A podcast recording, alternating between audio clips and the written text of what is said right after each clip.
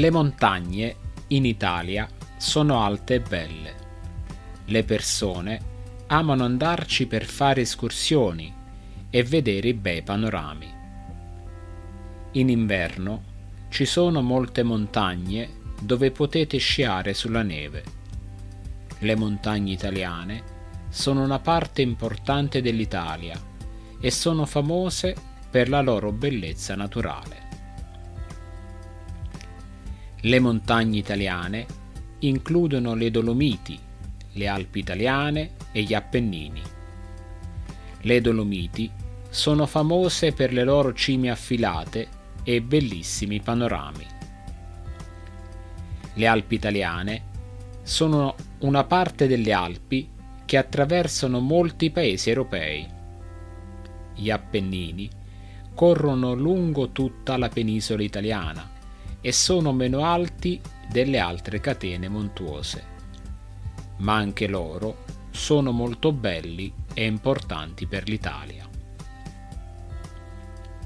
Le montagne italiane sono una vista spettacolare. Queste montagne sono alte e spesso sono abitate da piccoli villaggi caratteristici. In particolare durante l'estate le Dolomiti sono verdi e coperte di fiori, mentre d'inverno si trasformano in un paradiso per gli amanti dello sci.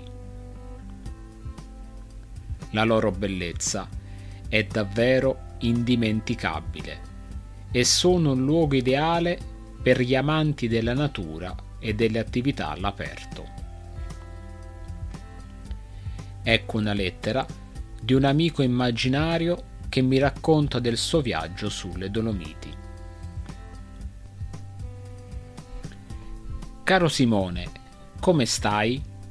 Io bene e volevo raccontarti della mia vacanza sulle Dolomiti, un'esperienza davvero speciale. La mia avventura è iniziata con la gioia di vedere le magnifiche Dolomiti insieme a degli amici. I panorami qui sono straordinari, specialmente al mattino e al tramonto. Immagina di vedere tanti paesaggi incantevoli con montagne altissime, valli verdi e villaggi caratteristici. Abbiamo anche provato l'arrampicata, anche se ero principiante. La guida è stata molto paziente e competente, ci ha portato su pareti rocciose buone per il nostro livello di esperienza. Arrivare in cima è stata una bellissima esperienza. Inoltre, abbiamo scoperto la cultura locale visitando piccoli villaggi, mangiando il cibo del posto e conoscendo le tradizioni delle persone del luogo. Ho fatto amicizia con alcuni abitanti che con tanta allegria ci hanno raccontato storie sulle tradizioni e la vita nelle Dolomiti. Questa vacanza mi ha fatto vedere la bellezza della natura e la cultura italiana. La prossima volta, perché non vieni anche tu? Un caro saluto. Vediamo adesso velocemente l'analisi della grammatica e delle espressioni di questo testo. 1. Saluto. Caro Simone, è un modo comune di iniziare una lettera o un'email indicando un tono cordiale e affettuoso. 2. Domanda su come stai. Come stai? È una domanda comune per chiedere dello stato di salute o del benessere di qualcuno. Di solito si inizia sempre una conversazione o una lettera a un amico con una domanda simile. 3. Verbo stare. Io sto bene. Si utilizza il verbo stare per esprimere uno stato o una condizione. 4. Verbo volere. Io volevo raccontarti. Si usa il verbo volere all'imperfetto per esprimere un desiderio o un'intenzione passata. 5. Pronomi personali. I pronomi personali come io, prima persona singolare, e ci, prima persona plurale, sono usati per indicare chi sta parlando e a chi si sta riferendo. 6. Aggettivi qualificativi. Gli aggettivi qualificativi, come magnifiche, straordinari, bellissima e tanta, vengono utilizzati per descrivere sostantivi e dare dettagli alle descrizioni. 7. Articoli determinativi.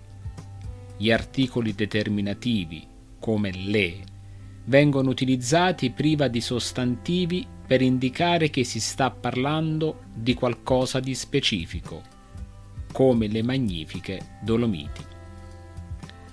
8 verbi al passato. I verbi al passato come abbiamo provato, è stata, abbiamo scoperto, indicano azioni passate che sono state completate. 9. Congiunzioni. Le congiunzioni come e, anche se, inoltre e perché vengono utilizzate per collegare parole o frasi e rendere il testo più unito. 10. Invito. L'invito, la prossima volta perché non vieni anche tu, utilizza il verbo venire per esprimere un invito o una proposta. 11. Espressioni di cortesia. L'espressione un caro saluto è un modo comune di concludere una lettera o un'email in modo cordiale. Mi auguro che questo primo podcast ufficiale vi sia piaciuto.